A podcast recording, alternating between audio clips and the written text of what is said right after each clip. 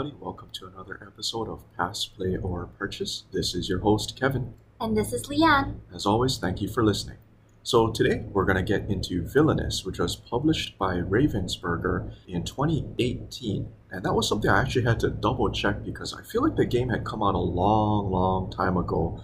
Uh, but right in the big scheme of things, 2018 isn't too far back, especially when we take into account 2020 kind of just whew, passed us by.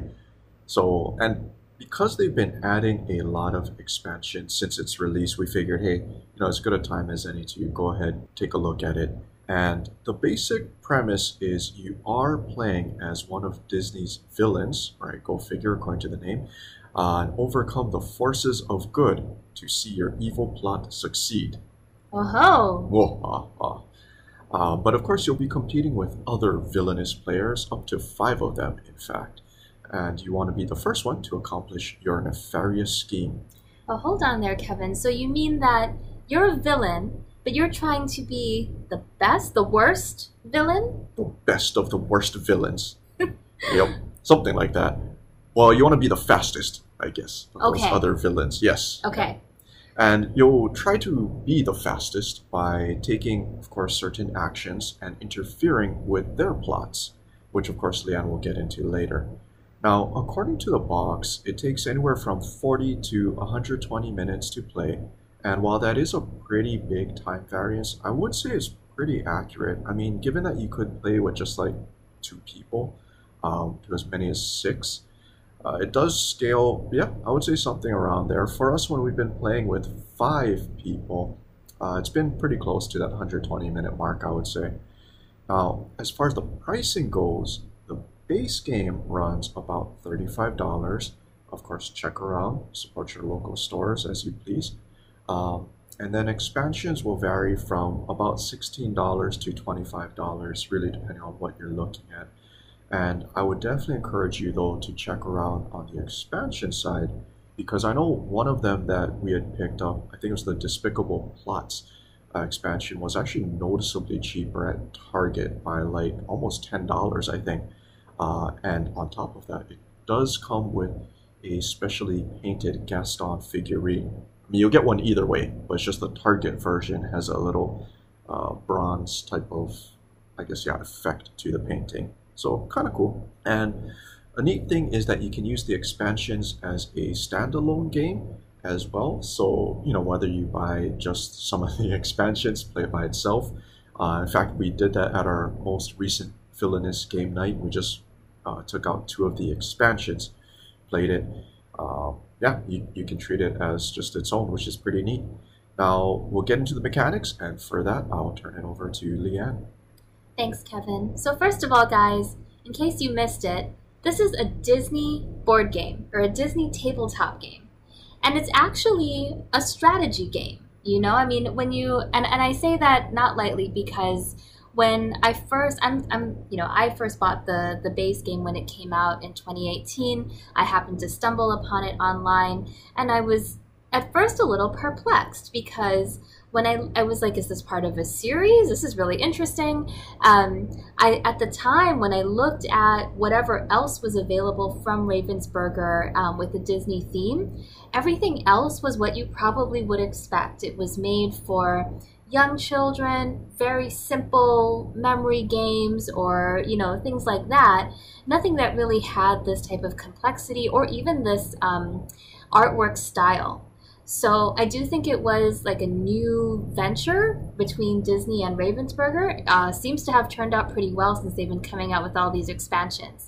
And so if you have ever wanted to roleplay as your favorite Disney villain, this is your chance. Um, so the base game of Villainous comes with six different villains that you can play as.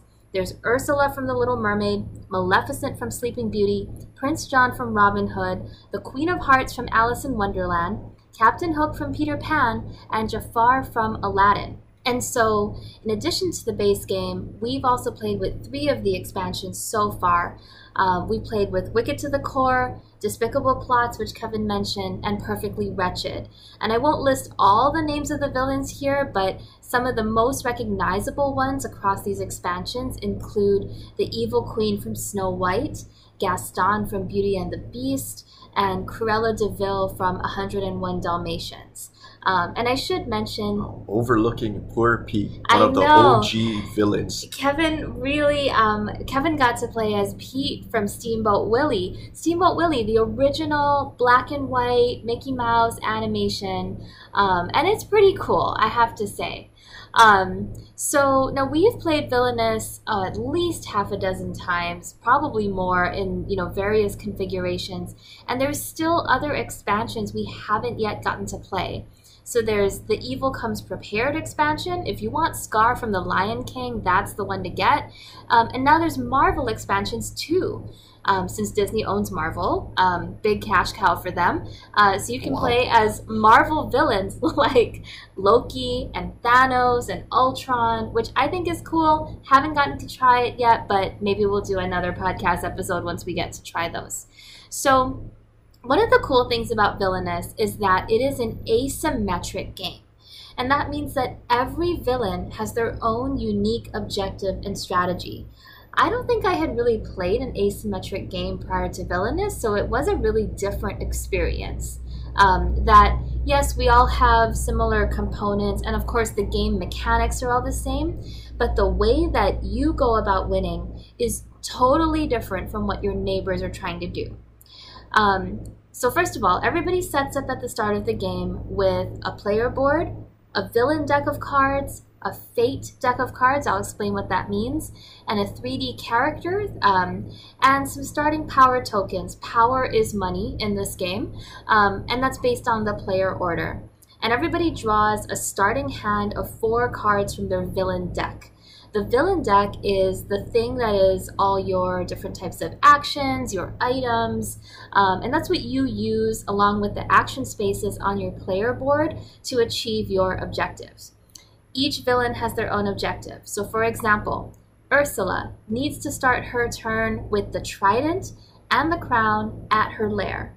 Maleficent needs to start her turn with a curse at each location. Captain Hook needs to defeat Peter Pan at the Jolly Roger, of course. You get the idea. So, how this translates to the game, a tabletop game, is that there need to be usually specific cards played to your tableau on your player board and or certain items or power acquired um, it might be in total it might be in a particular sequence in order to win the game and it's different for each villain um, every player board has four locations that are taken thematically from that villain's world. So, for example, Ursula's player board has the locations for Ursula's lair, Eric's ship, the shore, and the palace. And on your turn, first thing you do is you move your 3D villain character to one of the four locations, and you take the actions that are available at that space. And these actions could include gaining power, which again is like money in this game, playing cards from your hand either to your tableau or as one time effects, activating or moving cards in your tableau, maybe even discarding cards, which can be useful if you're digging through your villain deck for something specific. Um, and the villains can function mostly siloed. You could just be pursuing your own objective, doing your own thing. But really, the fun part of the game is to take the fate action, which allows you to directly interact with your fellow gamers and try to trip up those villains from getting to their objectives before you can reach yours. So when you take the fate action, you pick another player, reveal two cards from their fate deck. And the fate deck for every villain has the heroes and the heroes' friends from the Disney story. So in Ursula's fate deck, there are cards for Ariel, Prince Eric, Sebastian, Flounder. You get the idea. Um, because, of course, if you're a villain, then the heroes are your enemies. Which, on a cool side, too, I mean, I think we definitely learned a little bit more about the Disney world uh, from some of those villains because, Hmm. yeah, seeing stuff from the Fate deck is like, oh, who is that from? And of course, some of it, though, just brings back that good, like, oh, yeah, that's right kind of feeling, right? Yeah, Yeah. for sure. Or like we have, um, you know, the Horned King from the Black Cauldron is one of the villains in these expansions. And in our group, it was definitely a minority of us who had remembered seeing the Black Cauldron and were even familiar with the story. So that was kind of cool. Um, okay, so when you fate someone, you reveal two cards from their fate deck, choose one to play. A lot of times the fate cards get played to their player board and it actually covers up action spaces. It takes away actions until those heroes are vanquished. Or some fate cards can have other effects that limit or nullify or undo the things that they have been doing to achieve their objective. So it slows them down. Um, and so, and of course, in everybody's villain deck, again, there are your own allies and items that you can use to vanquish those heroes. Um, and I think a cool thing uh, where the game tries to spread out this fate mechanic, because as you can see, it can be very debilitating for someone. Um, once someone has been targeted with the fate action, they can't be targeted again right away. The game comes with this uh, fate token that you put in front of the player who was most recently targeted with the fate action. That token has to go to somebody else first. Um, so you can't just keep targeting the same person with fate, you know, every single time. A la Munchkin. Yes, yes. Um, and the game proceeds until one of the villains achieves their objective, and that's villainous. All right, yeah, that's a pretty great rundown. So I guess now we'll kind of get into our uh, positive notes, of course, words of caution. So I guess I'll get started on that. Uh, for me, I would say number one, the theme is very well incorporated. Uh, if you're a Disney fan, this game will not disappoint. Like Leanne had already mentioned, you'll see the heroes, you'll see their friends, you'll see, you know, as a villain, I guess your friends. And yeah, it's just, it's neat. The artwork is all still Disney. Uh, and I like that, that 3D figurine uh, that Leanne was mentioning earlier. It's kind of more more conceptual, uh, or I guess like an artistic interpretation of the villain. So rather than being like a straight replica uh, of the villain that you would have seen uh, in the animated movies. You know, I think like uh, Captain Hook, they kind of picture him at well, they, they have his figurine as like his hat with the giant feather flourish and stuff. And yeah, so again, it's kind of neat. Uh, the other part, which Leanna just left off on, is yeah, I like that the kind of take that mechanic has some restraint to it. You can't just keep dogpiling on somebody right? You have to alternate if you do want to keep targeting someone. So that's kind of cool. And even if you do keep trying to uh, just you know target, let's say everybody, there are some characters that you can play, or some villains, right, that you could play as that uh, we would dub as kind of like a game clock, where really, I mean, no matter what you do, they will eventually win, even if you keep hitting them over and over. It's just kind of a matter of time. So you know, I mean, I hate to pick on Munchkin because it is a great game. Uh, was one of the games we first really enjoyed, but you know, I do have to admit that was one of the big slogs uh, to playing it. And I would say this, while it doesn't totally avoid that, it definitely helps to mitigate it. So again, I'll, I'll say that's a positive note. Now, as far as my words of caution go, uh, I guess and this is all going to sound pretty nitpicky, but probably the bigger nitpick would be uh, it's a relatively light, it's like a schmedium type of game. That word. Yep. And for a schmedium game, the gameplay can last a surprisingly long time. I come back to where there's, you know, five of us, uh, and the game would last about two hours. And mind you, yeah, setup and breakdown, which is thankfully pretty quick, which now that I say that, uh, throw that in my positive notes. Mm-hmm. Yeah, it, it can take a surprisingly long time. Now, getting deeper into, I guess, the nitpick. So, there is one from my own personal experience, and uh, Leanne had mentioned, right, you might need to discard cards uh, to go fishing from your deck. And having played as one of those, let's say, deck fishers, yeah, I got totally messed up. I spent the whole game trying to chuck my hand as one turn. And then on my other turn, I would go and try to play some cards just so I could draw uh, as many cards into my hand as possible. Uh, suffice to say, I lost does not quite uh, fully state what happened there. I, I didn't even draw one of the cards that I needed to progress at all in the game. So I hadn't even started my plot by the time somebody won the game. Now, that's just super random, but I do bring that up because if you look at this, I would say a suggestion would be maybe trying to seed the deck so that, you know, there's definitely still some randomness, but there's at least a high probability that one of the cards you'll need shows up in at least the first half uh, of your deck. Just so, right, you feel like you're making progress. Again, that's pretty nitpicky. I mean, I'll, again, I'll admit that was super bad randomness on my side, but you know, hey, just a, a suggestion. Now, the other part is, and take this with a grain of salt, actually. So, I think to really max out the game, you don't want to just pick up the base game. I mean, the base game is a great starting point, but to really have fun, you want a lot of variety because the characters aren't very deep as far as a learning curve. Uh, like maybe I'll compare it to say Root, where it takes a little bit more expertise, replayability to get into understanding the faction. Yeah, with Villainous, I, I think it's kind of the more the better.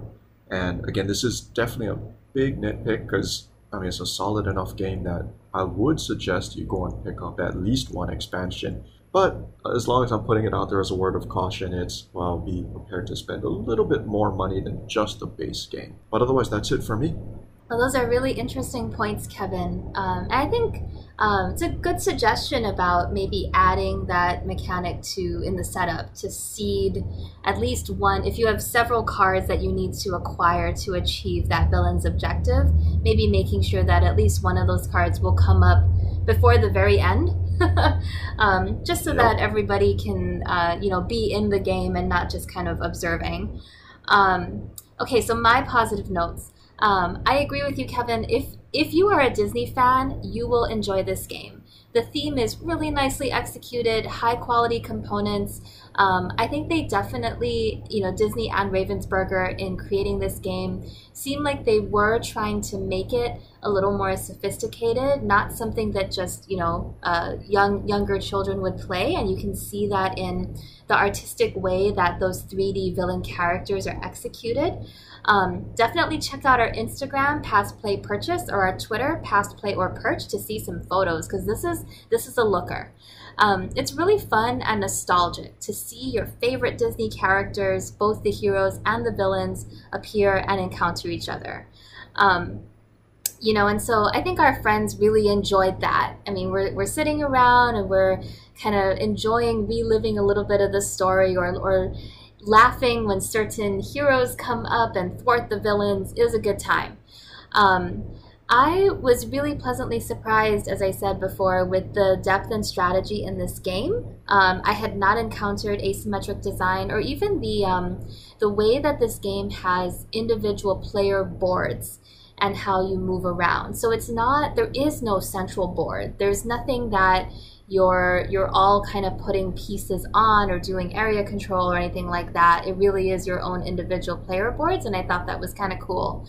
Um, and I do like that they made the expansions also standalone. It's a very modular game. Um, I think by design, I mean, obviously it allows for lots and lots of expansions, and also whatever Disney characters you want to play as, go ahead and pick up the, just those. You know, I mean, don't feel like you have to start with the base game, even though the base game is good value with, I think, six villains that it comes with. Now, some words of caution from me. Um, I would say definitely take advantage of the fate action for the most fun. If you don't try to attack each other, it's very easy to just play side by side rather than playing together. I think we made that mistake on our very first playthrough with our friends. We were just kind of, until probably two thirds of the way in, we were just each trying to figure out, oh, it was, our first time playing it, but we were each trying to just figure out our own villain, never mind really trying to target anybody else. And it just didn't feel as interactive. And where's the fun in that, you know? Um, I will say some characters do tend to move a lot more immediately towards their objectives, while others can be slower, like Kevin was mentioning. Or I guess it can vary a lot because of the random element with your villain deck and your fate deck. Um, and if your character is proceeding a little slowly, unless it's a really extreme case, like unfortunately what Kevin lived through, um, I would say don't give up because what we've seen, especially in recent games, as we've all become more familiar with the mechanics and the strategy for this game, the games do tend to be close matches in the end. Um, so as long as you're paying attention, you'll see the other player or players who are close to achieving their objectives. And if you target them with the fate action, you can slow them down long enough for the rest of the group to catch up. Like this last game we played, all five of us, we were between one to three turns away from winning at the end. It was very close. Um, and then my last word of caution is because the game is sequential play, not simultaneous, um, I would say that it probably works best with three to four players, although we have often played it with five, and that's been good too. Just because the game can go up to six, I wouldn't necessarily recommend doing that because it was a little slow. I think this is what contributes to what Kevin was mentioning earlier, where the game is actually not super complicated. And if you're an experienced gamer you'll you'll say oh yeah this is definitely a medium medium kind Yeah, of a game. Um, it's not that hard or taxing on your brain but it does take time because everybody takes their turn one at a time. So that is my word of caution. All right, much thanks. And with that, let's go ahead and get into our decisions. So, for me, I'm going to preface it with this. When we had first played this, which was uh, back in the day, um, I think I would have barely rated it a play. i know we played it like once or twice and then there was a long drought Yep. Then it sat on the shelves for quite some time. However, from the time we added even just one expansion, it was like, oh, you know what? It is actually a pretty fun game, which led to buying two more expansions and then playing it some more. So, yeah, all in all, it's actually a pretty solid game. With that, I would instead say it's actually a purchase. wow Yep, I've given it a huge upgrade. It's definitely a solid medium weight game. Wow, the the variety did that for you. Yep. Interesting. Okay, okay. Um, well, for me, um, this is a purchase. The base game and two of the three expansions that we own, they were my purchases. I definitely don't regret it. I think that uh, Villainous is a really well done game from Disney and Ravensburger. Um, I think for our group, it's become a pretty decent, although a little lengthy, warm up game. Um, I would recommend it as a definitely a play for anyone and a purchase for any Disney lover, whether you're a casual fan or a hardcore fan. All right, well, there you have it. Overall, yep, very positive reviews. And as always, we thank you for listening. And hopefully, we'll see you on our next episode. Thanks. Thank you.